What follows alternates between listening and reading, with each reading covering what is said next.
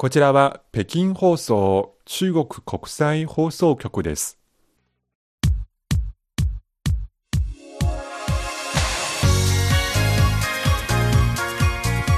皆さんこんばんは。ハイウェイ北京中国情報ラジオ火曜日。え今日8月24日この放送がオンエアした頃に日本ではもう東京パラリンピックの開会式が行われている最中のようですね。はい、えー、東京パラリンピック、えー、中国から選手251人が派遣されています。はい、20競技341種目に出場します。はい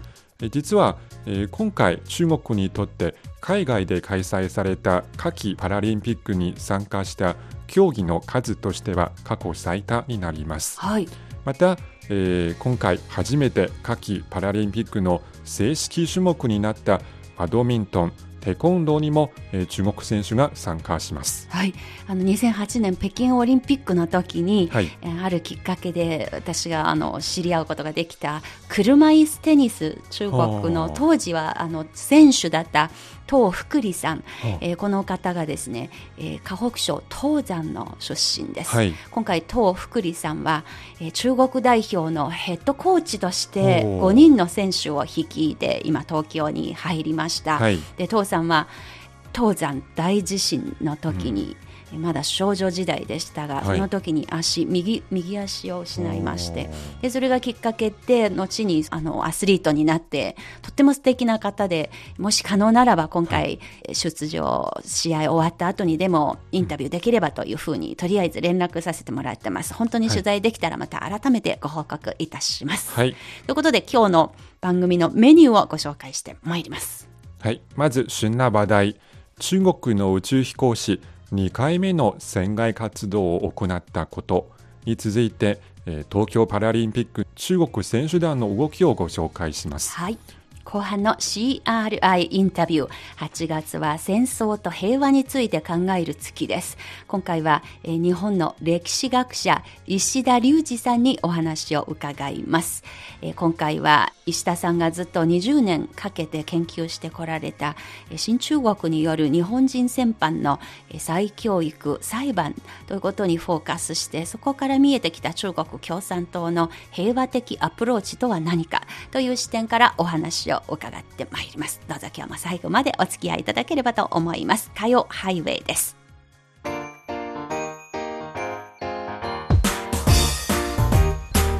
お聞きの放送は北京放送中国国際放送局ですハイウェイ北京中国情報ラジオ火曜日のご案内は私、大正円と。西宝です。ここからは旬な話題。うん宇宙の空間でもう中国は2回目のですね、今回のミッションの中で2回目となる船外活動を行いました。この船外活動、はい、一番宇宙滞在している時にリスキーのあることのようですね。うんはい、それでは、ここからは西方アナに詳しく紹介してもらいましょう。はい、えー、船外活動、これは今回2回目になりますが、8月20日に行われました。はい。およそ6時間にわたって行われたんですが、前回は7月4日でした。えええー、実は今回の2回目の船外活動は予想より1時間早く任務を終えました。はい。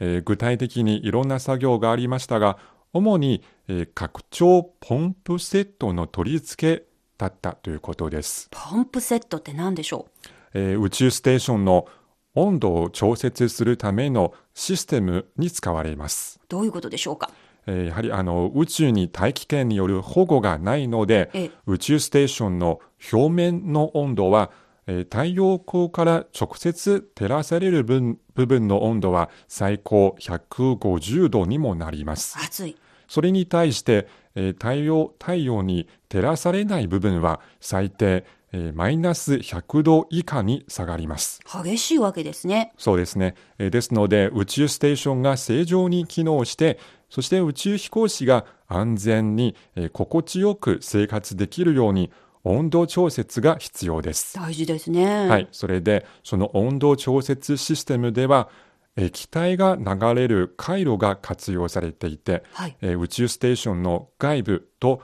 内部に敷かれ敷かれています。はいえー、言ってみれば人間の血管みたいな存在です。はい。えー、設備の運行、そして人間の生活によって生まれた熱を集めて、それを運んで出したり、あるいは熱を必要とするところの熱を補ったりしています。そうやって、えー、温度のバランスを確保しているわけです。ああ、なるほど。はい。そのシステムに原動力を与えているのはポンプです。うん、人間の心臓みたいなものです、えー、中国の宇宙ステーション実は15年以上機能できるように作られています、はいえー、温度調節システムもそれまで持てるように、えー、打ち上げの時のポンプよりさらに増やして拡張ポンプを設置することが計画されています。ですので今回の2回目の船外活動、まさにその拡張ポンプの設置が主な作業でした。はい。えー、ちなみに3人の宇宙飛行士、えー、6月17日に宇宙に入っていますが、すでに2ヶ月余り、えー、経っていますね。はいえー、これから、えー、予定として9月中旬に地球に戻ります。それまでに、えー、まだ宇宙でしばらく科学実験とか技術のテストを続けていく計画です。はい。今回の出張、宇宙への出張3ヶ月を予定していますので、はい、時間が経つこと早いですね。はい。ということで、彼ら船外活動に、えー、出ているときに必要不可欠なもの、宇宙服なんですが、はい、どうやらこの宇宙服は誰か専用のサイズじゃなく、うん、みんなで使い回しているようで、とても高価なもののようですね。はい、そうですね、えー、今回この宇宙服はどういうような、その、そういう工夫がなされているのですか？はい、えー、その船外活動用の宇宙服、えー、実はいろんな機能があります。えー、例えば、防水、防火、まあ、火事を防ぐ。そして気体や放射線も防げます。はい。さらに超高い温度、超低い温度にも耐えられます。えちなみに、その宇宙服1着の製造費300万元、日本円にして5億円余りかかります。高いんですね。はい。え重さ130キロ余りです。すごい重い。え宇宙の200度を超える温度差に耐えられます。宇宙だから無重力なので切れるのかもしれないですね。そう考えれば。そうですね。はい。実はこの宇宙服、えー、結構複雑な構造になっています。ええ、大きく分けて、えー、6つの層からなっています。ほう。はい。えー、一番奥、えー、つまり肌に触れる層は、えー、綿製で、ええ小便の回収装置も、えー、設けられています。わ移動トイレ付きなんですね。はい。それより一つ、えー、外の層は、えー、熱を外に出して換気する機能です。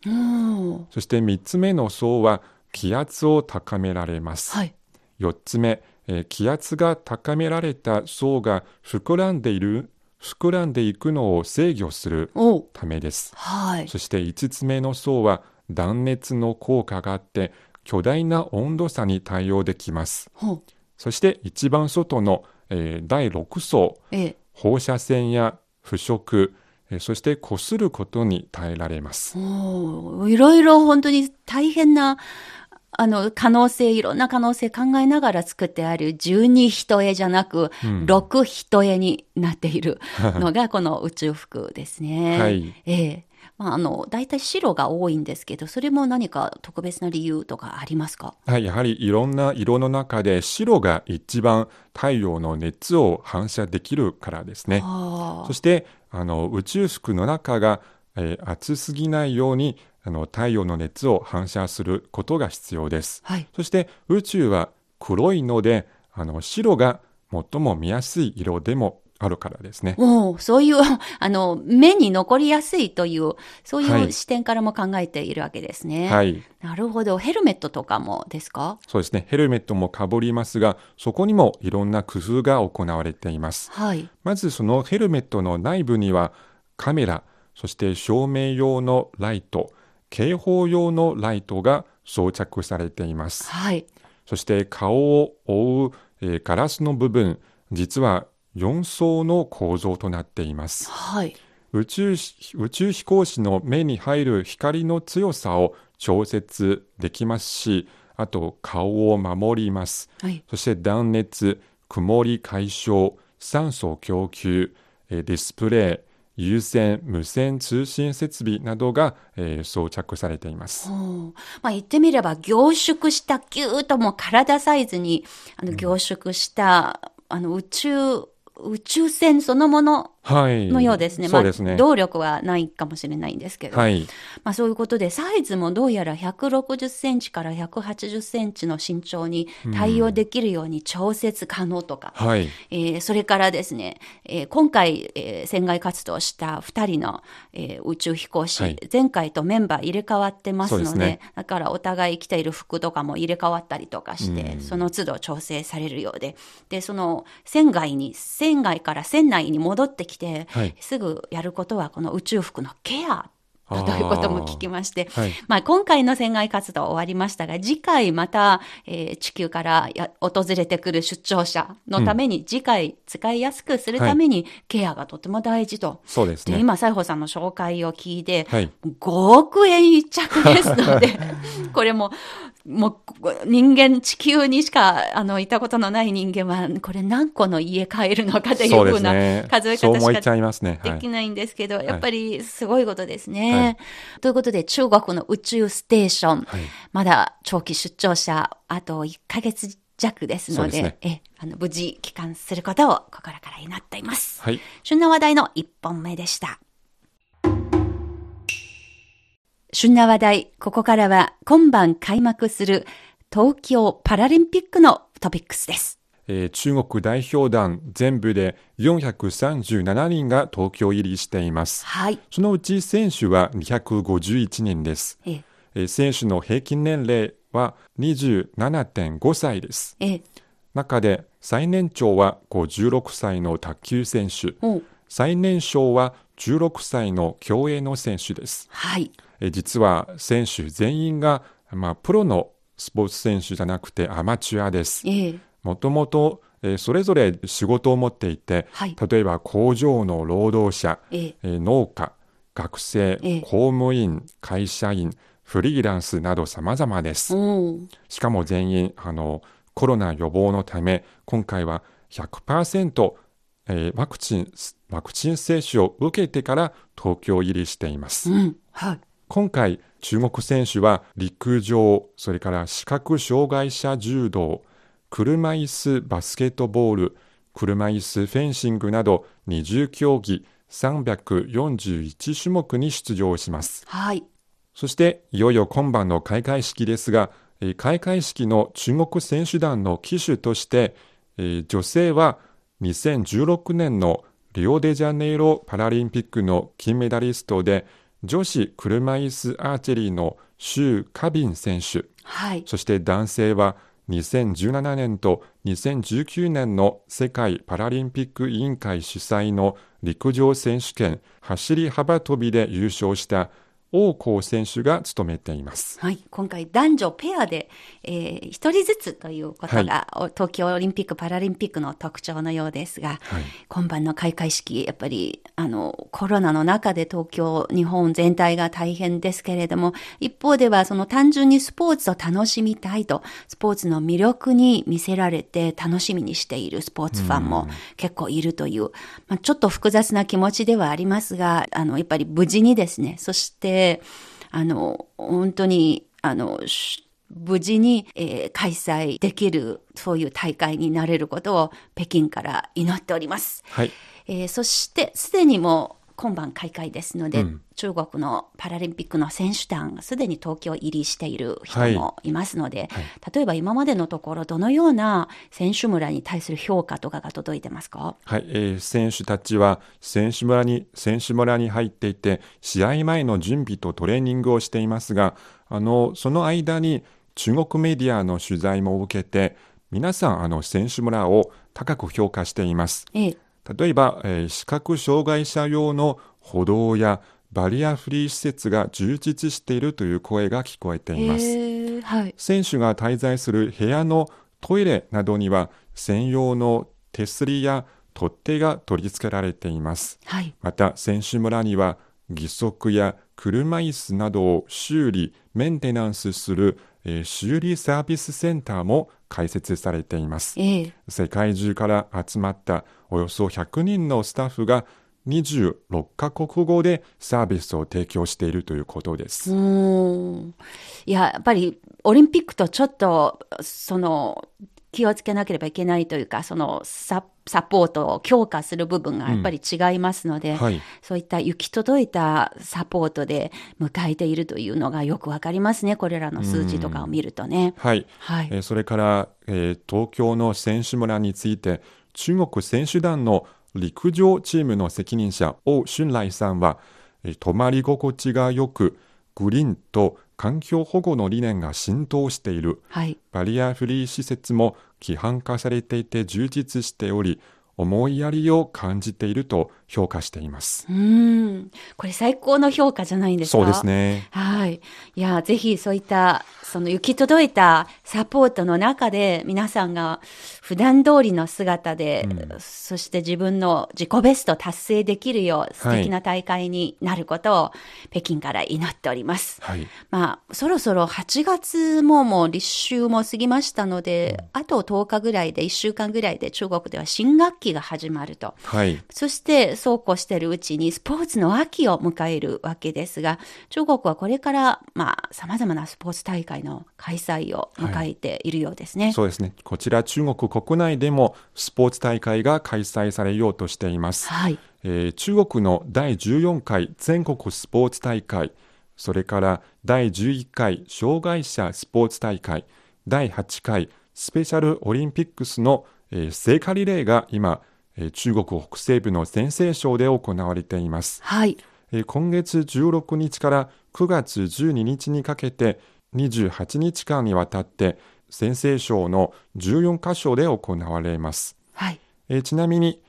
中国の第14回全国スポーツ大会は9月15日から27日まで、えー、障害者スポーツ大会とスペシャルオリンピックスは10月22日から29日まで開催されます。はい。まあ、スポーツの秋を迎えますが、それよりやっぱり地球におけるまあ、コロナの対策で、やっぱりこれも戦いですので、みんなで一丸となって、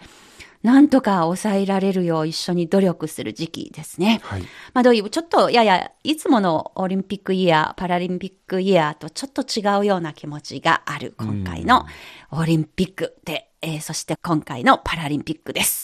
火曜ハイウェイです。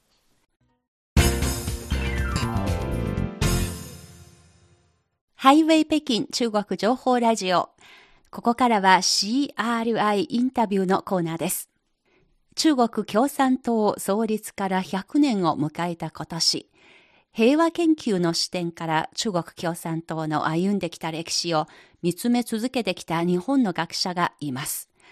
現在は上海交通大学で研究活動を続けている石田隆二さんです。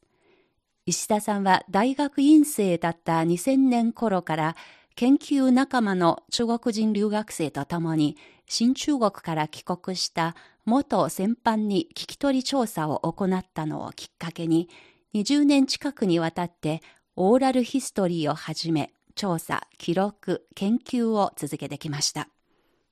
1950年代初め、新中国は旧ソ連から移送されてきた日本人戦犯、及び日本の敗戦後も王国復興を掲げて中国にとどまり国民党とともに共産党との内戦を戦った旧中国侵略日本軍合わせておよそ1100人を遼寧省武順市、山西省大元市の戦犯管理所に収容しました。およそ6年にわたる教育改造や取り調べ、裁判を行った結果、ほとんどの人が人罪、まあ、つまり自身が加害者であり、戦争中の行為が戦争犯罪であったことを認識するようになり、自身の過ちを深く反省しました。帰国した後、彼らは中国機関車連絡会、中期連という組織を結成し、反戦平和、日中友好をライフワークとして活動を続けました。加害者だった日本人戦犯に対する新中国の向き合い方から見えたもの、そこから滲み出る中国共産党の平和に対するぶれない姿勢とは何か。8月初め、北京を訪れた石田隆二さんにインタビューしました。どうぞここから石田隆二さんのインタビューをお聞きください。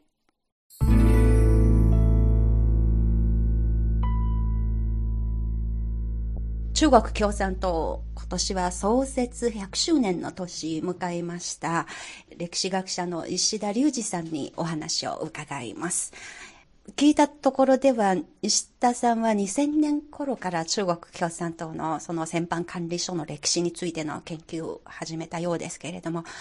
その中国共産党の戦犯改造というか、それに込められたその理念について深く研究されていますので、どのような特徴があるのかを含めて、そしてその長年の研究を総括していただきますと、そこから得たものを聞かせていただけませんか？そうですね。あの、まあ、私もその戦後生まれのごく普通の学生でしたので、特にその共産党っていうものに日本にいてもですね、特に触れる機会もなくて、特に大した理解があったわけでもありませんし、中国の共産党ということに対して言えば、なおさら何かを知ってたとか理解してたとか、そういうわけでは、えー、ありません。はい。日本人戦犯たちがそのどうして自分の過去の過ちを見つめることができるようになったのかでこれに対しては例えば洗脳されたとかですねあるいは命が助かりたいので忖度して、共産党の言いなりになったとかっていういろんな見方言われ方があったわけですが実際にその戦犯のおじいさんたちに会って話を聞いていく中で決してそういう話ではないなと。いうことを感じるようになって、でだとすれば、その当時の共産党はどういうことを考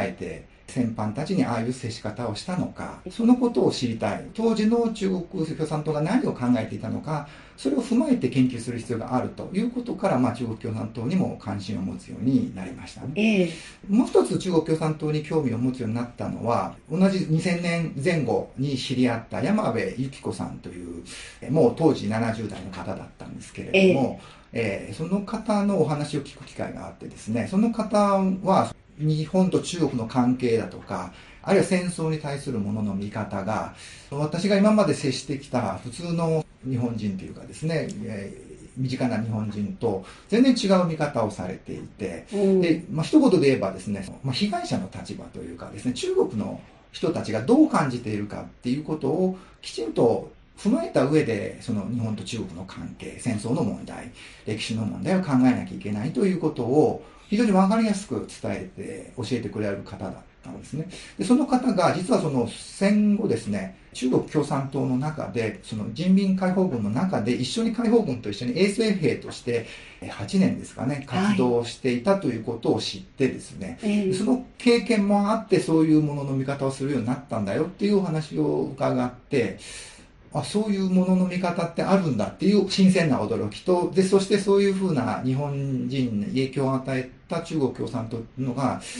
どういうことをしていたどういうことをやろうとしていた組織なのかっていうことを知ってみたいと。いうことから、まあ、共産党に関心を持つようになっていろいろ調べるようになったと。あくまで本当に自分が触れ合ったり経験したり、まあ、知って学んだことを通じて共産党って何だろうと。いうことを、まあ、まあ、考えたり調べたりするようになってきたというのが始まりですね。えー、で結論は？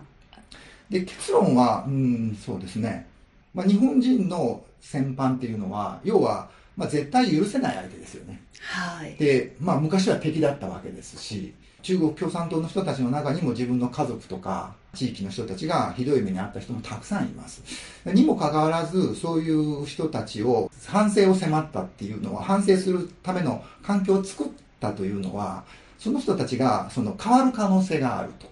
その人たちが変わって、そのいい関係を作り直すことができるだろうというふうに、ある意味可能性を信じて、人間とか関係っていうものはいい方向に必ず変わっていく可能性を持っているというそういう信念を持ってですね接していたからできたことなんじゃないかなと思うんですね。でそれは戦犯に対してだけではなくて実は新中国が建国直後も結局共産国家ということでアメリカや日本は共産国を封じ込めるという形で敵対視が続きました、ね、冷戦という世代、ね、世界の情勢もありました、ね、はい、それに対しても自分と自分を敵視する自分と異なる存在であってもそれを何か力で対抗しようというような形ではなくてできるだけいい関係を作るにはどうすればいいだろうかという接し方で、えー、関わり方をしてきたと。でそういうふうに考えればそれだけではなくて例えば社会主義国として資本主義を乗り越える過程でも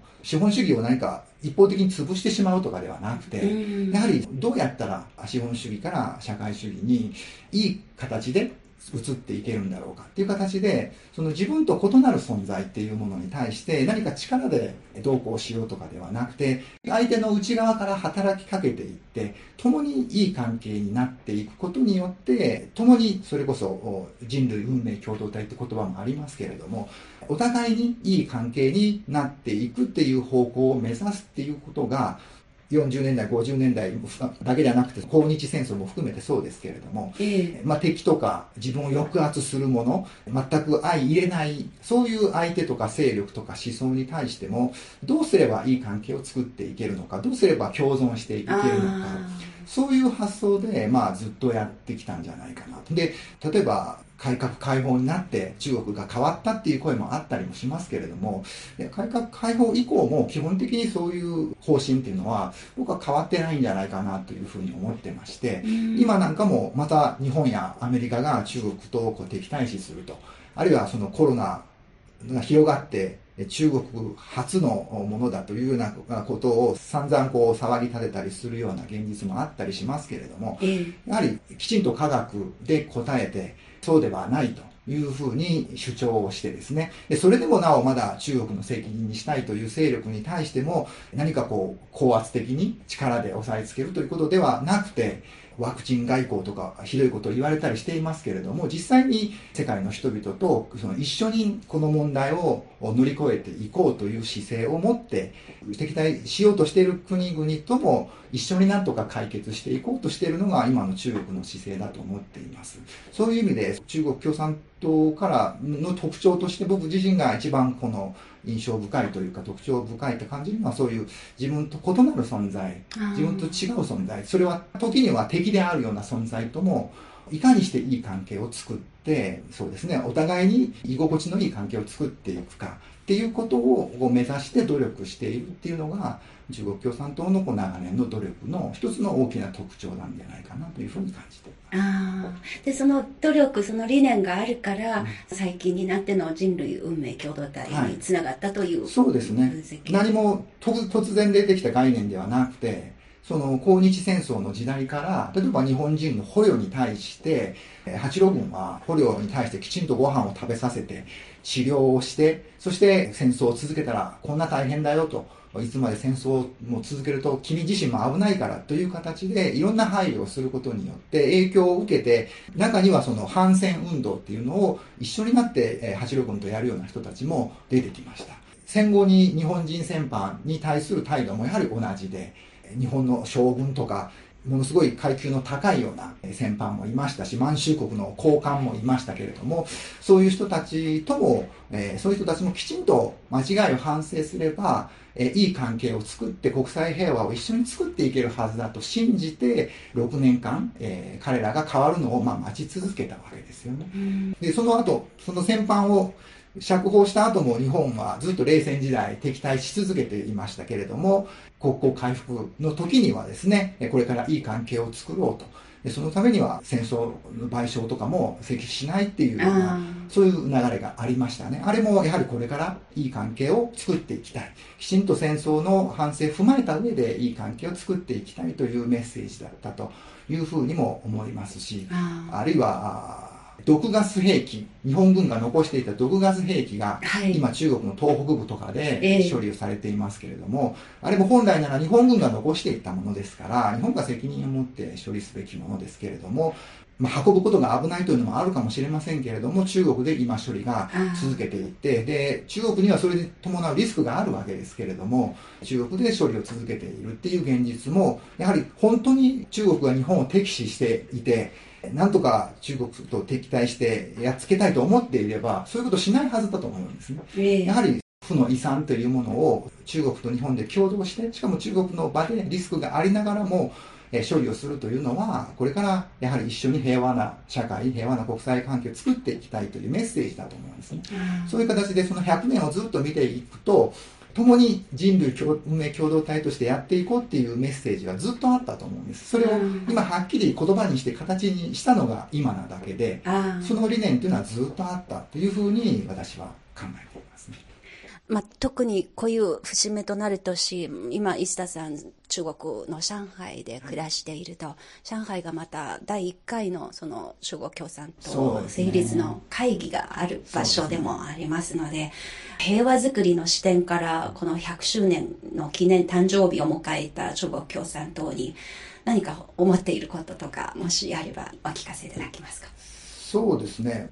中国共産党がどういう組織なのかっていうのは、日本の人は多分ほとんど知らないんです。私自身も全然知らなかったですね。えー、で、知らないまま日本の人は何かちょっと大きな先入観を持ってですね、はい、中国の人たちはその共産党にコントロールされてるとか支配されてるとか自分たちでものを考える主体性がないとかそういうふうに思ってる人が非常に多いのが現実です。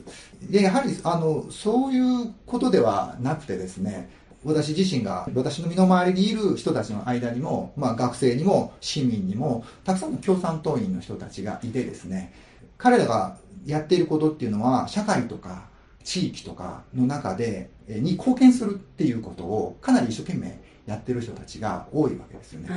災害の時とかももちろんですけれども、普段から例えば困っている方とか、お年寄りの方とか、障害を抱えている方とか、そういう人たちに対して非常にまあ献身的にサポートするようなことをやっておられる方もたくさんいて、えー、そういう現実の共産党の人たちがやっていることを知ると何も特別な組織ではなくて、非常に、なんていうか、あの、日本や他の国にもあるような主体的な一般の人たちの、まあ、努力が行われている場所が、まあ、の一つが共産党であるに特別な場ではないんだということを、やはりもっと知っていってもらうっていうことは大事なことではないかなというふうに感じます、ね、本当に様々なお話を、え伺わせていただきました。石田隆二さん。大学院時代からですね、ずっと歴史研究、しかもその日本の歴史研究の中でもおそらく日本人の目線から見れば一番厄介な部分である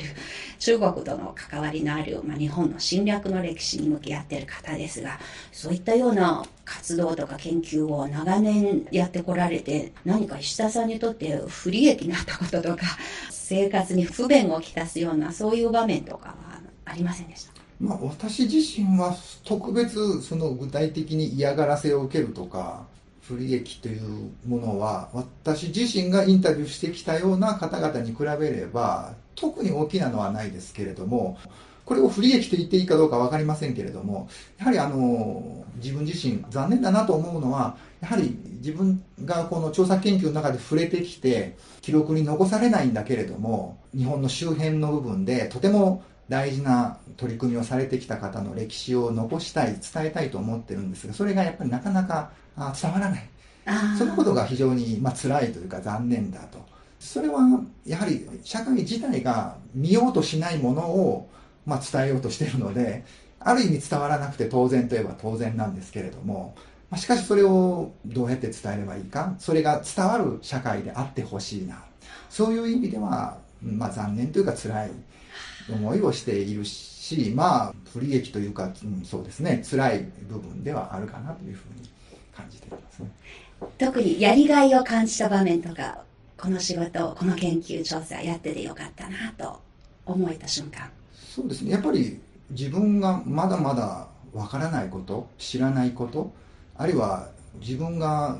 傷つけたりだとか、思いを大事にしてなかったつもりではなかったんだけれども、結果としてそういうことに加担してたっていうことに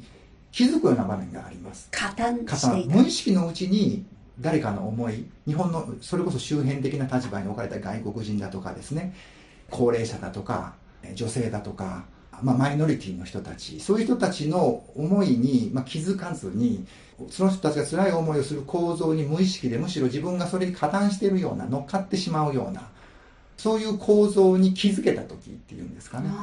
そういう時があの、まあ嬉しいって言ったら変ですけれども、まあ、勉強してきてよかったなっていうか気づけないで生きていくよりは気づくことにそのどこまで意味があるかって言ったらそれはまだまだ足りないところはありますけれども、まあ、気づけただけでも、まあ、やってきてよかったなっていう思いはこれまでの自分と違ったような自分の一面に気づくことができたっていうですね。はい、研究するとか勉強するっていうことの意味は、まあ多分そういうことかなと思いますし、まあそういう意味で本当にインタビューとか調査の中でいろんな方に出会っていろんなことを教えてもらえるっていうのが一番そういう意味でやってきてよかった、嬉しいなということを思ってます。CRI インタビュー今回は上海交通大学人文学院副研究員の石田隆二さんのインタビューをお届けしました。まあ、今回は中国共産党による日本人戦犯の再教育と裁判ということをテーマにお話を伺いました。え実は石田さんと私とはほとんど同じ年代の1970年代生まれですので、まあ、同年代の中国人、日本人がこの戦争と平和について、それぞれどのような体験をしてきたのか、まあ、祖父母、親からどのようなことを聞いているのか、えー、などなどといった話題をめぐりまして、えー、来週以降のインタビューで引き続き石田隆二さんにお伺いしたことをお届けしてまいりたいと思います。今週の CRI インタビューでした。